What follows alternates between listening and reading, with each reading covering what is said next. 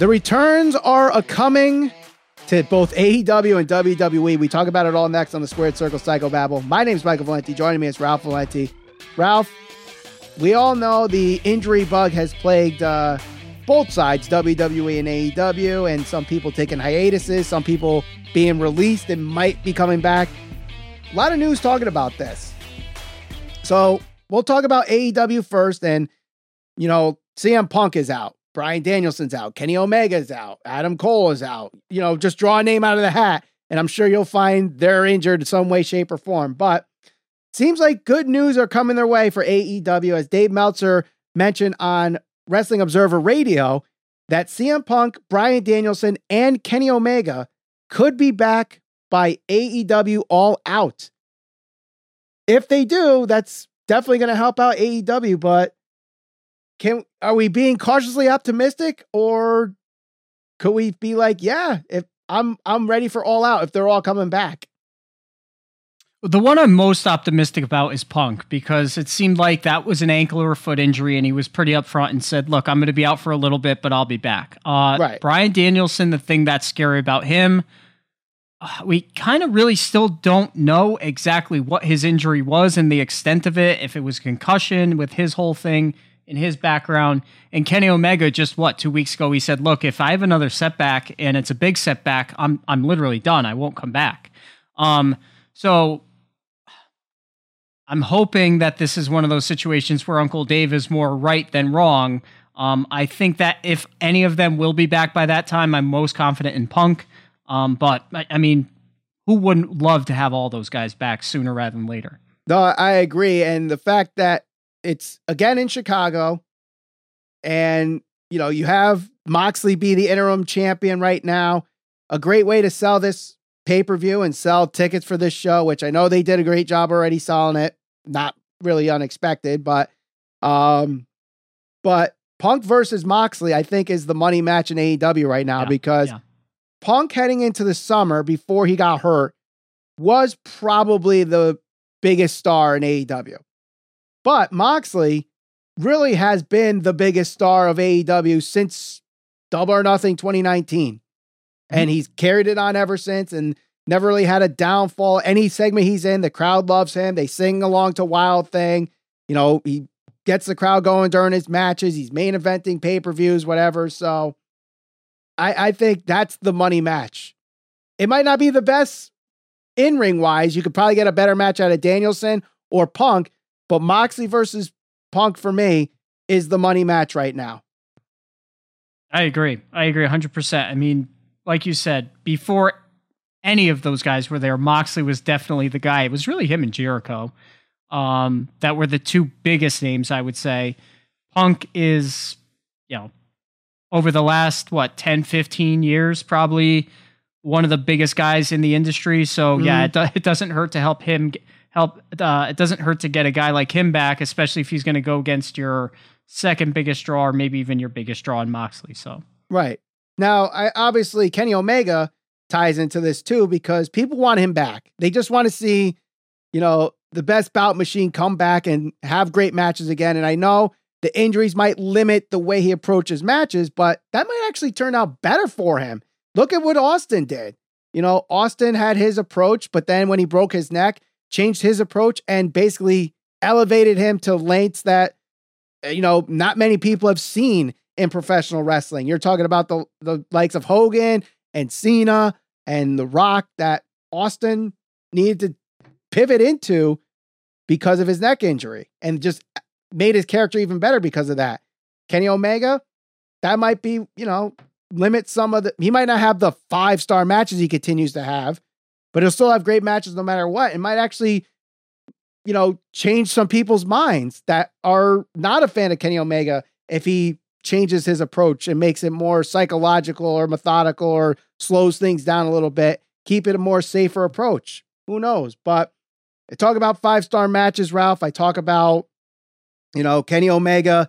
There's been some back and forth between Kenny Omega and a guy that's had a lot of five star matches. That's Will Ospreay. So earlier this week at a Rev Pro show, Will Ospreay mocks Kenny Omega by doing the one wing angel on his opponent, and at two, forces the guy to kick out, you know, throws a temper tantrum like Kenny Omega would when he kicks out or tries to mock Kenny Omega. Kenny Omega responds to this by saying, like, okay, nice one wing angel, but I don't get why you're doing this. It's kind of childish. And then Will Ospreay responds by saying, like, this is what happens when you're a C word, you know, and goes from there. So kind of got people talking here in, in the wrestling inner community. Is this a shoe or this a work? Are they building to something here where maybe next year at Forbidden Door or maybe down the line of Wrestle Kingdom, we get Omega versus Ospreay? I think this is probably just both of them having a little bit of fun.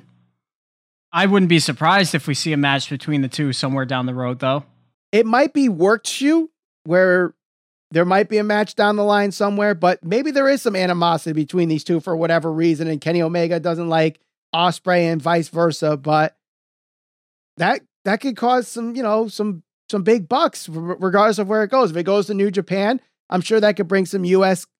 fan fans to watch and subscribe to New Japan World to see that match. Or if it goes to Forbidden Door two next year, that might lead to paper more pay per view buys if they get Omega versus Ospreay. If they're playing the seeds now in July for a year long feud that culminates next June, if assuming that's when it's going to be. I, I think that you know obviously these two kind of have a little bit of history because when correct me if I'm wrong, when Kenny Omega was the guy in New Japan Pro Wrestling, Will Ospreay was not at that level just yet. He was no. good, people respected him, and he was having good matches, but he wasn't like at the Okada Omega level. So no, he was. There might be some animosity there. There might be some animosity about stuff that we don't necessarily know about right mm-hmm. now. Um, Will Ospreay is like a made guy in New Japan and well respected most other places. So right, right, that's true. So it'd be interesting to see how this turns out. Let us know in the, the comments what you guys think about it. But talking about Twitter here, something very interesting happened Thursday morning, I believe it was. Maybe it was Wednesday night. But, you know, we saw last year, it's actually around the one year anniversary that this happened. Bray Wyatt released from WWE. No mention of him being part of any other promotion since. But you have those people that speculate that he's going to go back to WWE if he decides to go back to wrestling. Well, Bray Wyatt made things interesting by changing his Twitter bio to a quote that was told to him by Vince McMahon, where it says, Begin again, kid. It's what you do. And then he followed this up with um, a quote from the Bible, I believe it is, and a picture of uh, the house of David. What uh, here's the quote that he says: "I will place on his shoulder the key to the house of David. What he opens, no one shut, and what he shuts, no one can open." And then there's a picture of him with a guy holding a head um, similar to how he used to hold the lantern. So, got fans talking about this. Is Bray Wyatt hinting a WWE return, or is he just working fans right now to just create conversation? I think he's doing what he does best. Anytime he tweets or even makes a remark, I don't think he's if he's coming back. I don't think he's going back to WWE, and I don't think he's coming back anytime soon. Um, if anything, you know, build yourself back. Who knows? He may be mocking Vince McMahon because of the be. recent allegations with Vince and all this stuff. It's like, look, the fall from grace, you got to build yourself back up. You said this to me. Now look, it's come full. I I don't know. I'm yeah, just not going to be true. one of those people that speculates that we're going to see him back. I've I've kind of learned over the years like not to lean towards that because a lot of times you end up being disappointed because of uh, anticipation that you've created for yourself and not so much what the wrestler or the company has intended. So. I, I I totally agree. I mean, unless it, you physically see it for yourself, you got to take all these spec these rumors and reports and people doing shit on Twitter with a grain of salt. So, but let's talk about someone that is going to be returning to WWE fairly soon, and that is Edge. Now, Edge has been written off TV recently as he was kicked out of the Judgment Day. We've not seen him since, but it appears that the report is Edge will be coming back on the upcoming Raw at MSG, coming back as the rated R superstar. Is this a good move for him to come back as a rated R superstar? Or should he change his character a little bit going after the Judgment Day again? To me, Edge is Edge. I mean, he's going to be great in any role he plays. Um, kind of ironic that they're moving or have moved to TV 14 and you're getting the rated R superstar back. So, mm-hmm. um, he could still go after the Judgment Day. Um, I think the yep. Judgment Day has certainly lost some momentum. I know Rhea Ripley is hurt; she has something going on, so she's not there. Um, and you know, just being honest, Finn Balor doesn't have the ability to command a room like Edge does. So there's That's that true. too. Yeah. Um, I I think it's a good thing that he's coming back either way, and as the rated R superstar is fine with me too. Right now, obviously the main event because it's tied into the 20th anniversary of Rey Mysterio's debut.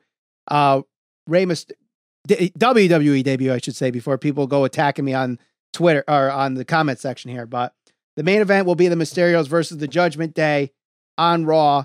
You know, to celebrate 20 years in WWE. So perhaps Edge comes out, saves there, and then they try to hint maybe a six man tag or a tag team match, Rey and Edge versus the Judgment Day at SummerSlam. Could be a that possibility. possible. That is definitely possible. And you have SummerSlam coming up. Speaking of, there's very interesting report coming out from WrestleVotes where they said a source from WWE told them that they, the people in WWE, do not like the card that they've created for SummerSlam this year. What are your thoughts on this? What's on the card so far? We got Becky and Bianca. Becky and Bianca. We got Roman and Brock last man standing match. We got Lashley and Theory. We have the Uso Street Profits tag team good. championship match with Jeff Jarrett as the special guest referee, which is random. Yeah. You know, I mean, I get the Nashville tie-in. I know he's going to be there, you know, that that weekend anyway, and we're going to talk about that in a little bit. But um, what are the other matches that are on there? Is up uh, uh, Liv Morgan and Ronda Rousey. And I think there's one other match I can't remember off the top of my head. So seven matches on the card, and I honestly think most of those match. Oh, Seth and Riddle is the seventh yeah, match. I so think uh, at least three a- or four of those are good matches just at the surface. Bianca, you know, here's one of those things, man. Everybody talked about how Bianca was buried. And everybody talks about how we want long-term long-term storytelling. Look where we are with that mm-hmm. match alone. Look at the Street Profits and the Usos now. Granted, a lot of rematches and whatever else got us to this point um, on Raw and SmackDown, not necessarily between those certain people, but just in general. Uh, but we're here. You know, Riddle and Riddle and Seth has been fairly focused on. Becky and Bianca certainly has been focused on. Mm-hmm. Brock and Roman, yeah, that's a rematch. It's enough to get my ass to fly to Nashville to go see it. So you're definitely going. I am definitely going. Nice. I'm going a week from tomorrow. I will be in Nashville. I was conned into this. You were co- wait, wait. Is that a pun? A pun? No. Oh, can be if you want it to be. It can be because you were con- well, Nick Khan too, but nonetheless. No, my uh, my wife loves Nashville. She said, "Oh, isn't it convenient that SummerSlam's in Nashville? We should use those points because we never went on our honeymoon." I said, "Ah, okay, I guess why not? Let's let's go." All right then. So you're going to Nashville that weekend, and obviously SummerSlam's the big event, but also another big event happening Nashville at that weekend is Starrcast Five, which usually tied into AEW events, but now it's tied into SummerSlam this time. And the big event happening at that point is Ric Flair's last match. Mm. And Ric Flair's last match is official that it's going to be a tag team match. He will be tagging with Andrade El Idolo against Jeff Jarrett and Jay Lethal. Now, before we actually talk about these four in general, do you think this is considered opening the forbidden door when you have two guys that are signed by to AEW, a guy that is a producer at WWE and will be a special guest referee at SummerSlam the night before, and of course Ric Flair in this match. Is that considered opening the forbidden door? I, to a certain extent, absolutely, mm-hmm. because everybody had to sign off on this. Tony Khan, I'm sure, had to sign off on this. I don't know what Ric Flair's deal is. I, I don't. I know he's not signed to WWE, but he's just he's just free agent, just and then yeah, I as close as you're going to get to WWE versus AEW. So, and, and, technically, you have AEW tag teaming with WWE at this point. If Jarrett and Lethal are tagging together, I'm sure people are going to go, "Well, that's a it's really a TNA thing," but no, they're not signed by TNA right now. But that and that's the other thing. Why Jarrett? I understand it's Nashville and he's a Nashville wrestler or whatever, I but don't know.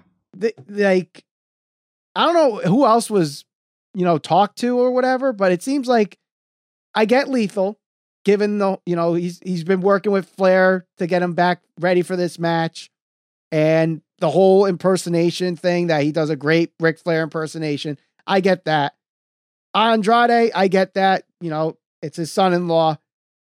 But Jeff Jarrett, why? Maybe it's got to be a TNA. TNA ties from when they were, I believe they were both there around the same time. Yeah, but I there's there are plenty of other guys you could have used there if that's the case. But and I guess like you look at his NWA days, like is Steamboat going to come out and do this match? Probably not. Should have been Shawn. Shawn should have been his last match. Well, th- then you're going to have to get him to sign off on it, and Vince. Well, McMahon I'm saying at WrestleMania that should have been oh, his yes. last match. Yes, I agree. 100 percent should have been, but it wasn't, and he had some matches at TNA, so he has to kind of, you know, right that wrong and have this match.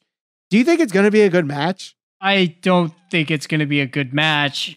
I wouldn't be surprised if Ric Flair surprised some people given his age. What is he, 70 something? I Yeah, he's in his mid 70s. Yeah. There's a reason this is a tag match and not a singles match. Right. More power like, to him. I mean, whatever. It, he wants to do it, let him do it. I, I don't know. I don't know what to think of it, but yeah. Well, it, it'd be interesting, and you know, we do have the affiliate link if you guys want to buy the show and anything else related to Starrcast 5. Just go to the description below and don't forget. Hold up, hold up, hold up. We are not ending this week's news roundup like that because we record these episodes on Thursday night. So we missed the big news story that happened, probably the biggest news story in pro wrestling in the last 40 years. And that is Vince McMahon retiring from WWE. Now we know this is after all the allegations that have been brought out from the Wall Street Journal about his sexual misconduct. So it's it's a very awkward position to have whether not to thank the man who has given many wrestling fans so many great memories of these last 40 plus years whether you grew up in the golden era of pro wrestling or you grew up during the new generation the attitude era ruthless aggression the PG era or today's wrestling, there's definitely memories that Vince McMahon and WWE have brought you. And that should not be forgotten. However, these allegations are pretty serious. And if they come out to be true, Vince McMahon should be condemned for it. And in fact, Matt Hardy on Twitter pretty much said this. And I agree with him 100% because there's a lot of wrestlers out there that believe, and it's true, that without Vince McMahon, they don't have the lives that they have and all the, the great memories that they have and all the great opportunities that they've had. It just sucks that his career has to end like this. And if it is true that these allegations happened, he should be condemned for them and should not be out in the public eye and should be running creative and whatever because if this was at a normal job, you know, you probably would get fired for having these sexual misconducts. So he should not be bulletproof to that either. So Vince McMahon, the man that gave us so many great memories and so many, you know, great stars of the last 40 plus years, we thank you. But if these allegations are true, I'm sorry, we have to condemn you for it. But let me know in the comments what your favorite WWE moment has been as a wrestling fan in the last whatever 40 years that Vince McMahon has owned this company.